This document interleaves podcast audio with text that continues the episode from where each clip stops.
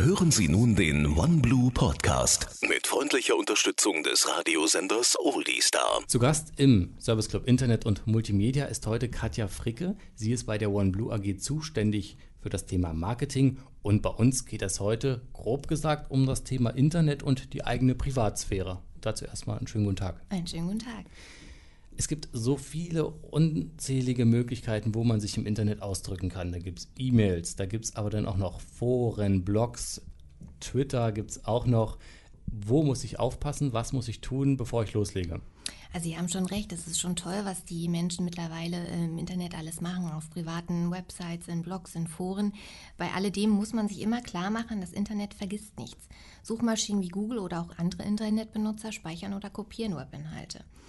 Ähm, das heißt natürlich auch, dass Postings beispielsweise zu politischen oder religiösen Themen oder Fotos, die ich unter meinem Namen veröffentliche, auch Jahre später noch über eine simple Suchmaschinenabfrage äh, auffindbar sind. Und dann kann es natürlich sein, dass mir Fotos aus meiner Vergangenheit mittlerweile peinlich sind oder ich meine Meinung zu bestimmten Themen eben längst geändert habe. Das muss man bedenken. Ist es denn jetzt wirklich so schlimm oder kann man sagen, okay, schwamm drüber? Erst einmal ist das natürlich kein Beinbruch. Aber was würden Sie sagen, wenn Sie deshalb einen Job nicht bekommen oder sogar entlassen werden?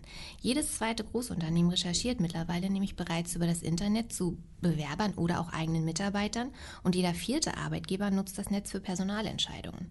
Hm, ist das äh, sehr aufwendig, da einfach zu gucken oder geht das ratzfatz? Das ist äh, sogar relativ leicht. In der Regel reicht es schon, wenn man den Vor- und Zunamen eines Bewerbers in einer Suchmaschine eingibt. Und dann werden Treffer angezeigt, die manchmal sogar einige Jahre schon alt sind. Webseiten wie jasni.de beispielsweise haben sich darauf spezialisiert, Personen und Informationen zu bestimmten Namen zu finden. Und dann werden die Suchergebnisse sogar nach bestimmten Kategorien geordnet, also beispielsweise privat, News, Kommentare, die man in Foren abgegeben hat. Was sind denn so die typischen Stolperfallen und Karrierekiller? Das ist eine gute Frage. Ich persönlich finde immer, dass private Fotos recht grenzwertig sind und äh, auch schnell peinlich werden können. Stellen Sie sich nur mal den seriösen Bankarbeiter in Badehose vor. Auch private Webseiten und Weblogs können schwierig werden, wenn man hier zu viele private Details und Informationen über sich preisgibt. Wenn man äh, über Liebeskummer und vergebliche Diätversuchen oder Geldsorgen schreibt, sollte man das, wenn überhaupt, nur anonym im Internet tun. Ähm, wenn man sich in beruflichen Netzwerken wie beispielsweise Xing anmeldet, sollte man immer im Hinterkopf haben, dass auch die eigene Firma Zugriff auf das eigene Profil hat.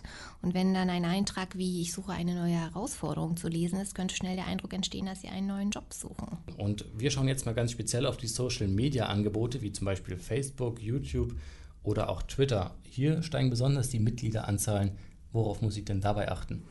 Ganz äh, am Anfang steht natürlich der Spaß ähm, daran, in solch einer Community unterwegs zu sein, Freunde ähm, zu finden, neue Bekannte, Themen auszutauschen, interaktiv einfach tätig zu werden.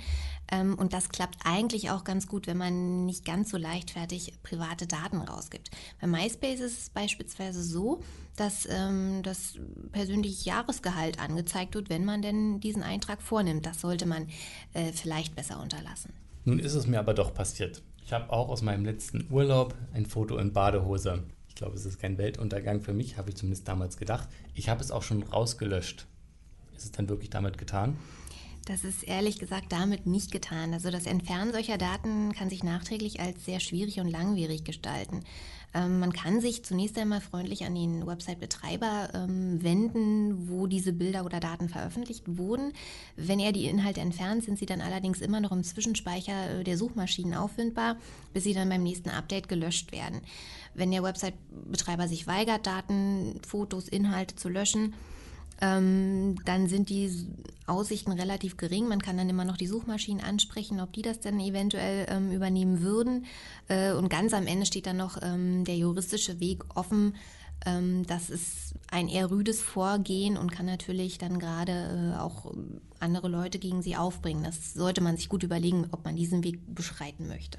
Und zum Abschluss Ihren persönlichen Tipp für die Inhalte? Ähm, ich würde immer empfehlen, sich eine gute eigene Online-Reputation dadurch zu verschaffen, indem man ein eigenes Blog betreibt oder eine schön gestaltete private Website aufsetzt.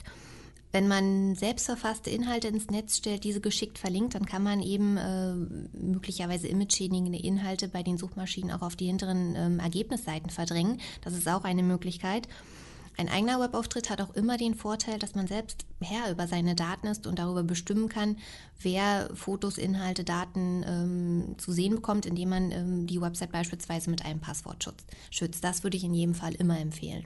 Und die, die das sagt, heißt Katja Fricke, ist bei der OneBlue AG zuständig für den Bereich Marketing und wir haben uns heute unterhalten über das Thema Internet als Präsentierteller. Also wenn Sie Sachen ins Internet stellen, in Foren, in Blogs, denken Sie mal dran, man kann es auch noch in ein paar Jahren sehen. Vielen Dank, dass Sie da waren. Vielen Dank. Sie hörten den OneBlue Podcast mit freundlicher Unterstützung des Radiosenders Oldie Star.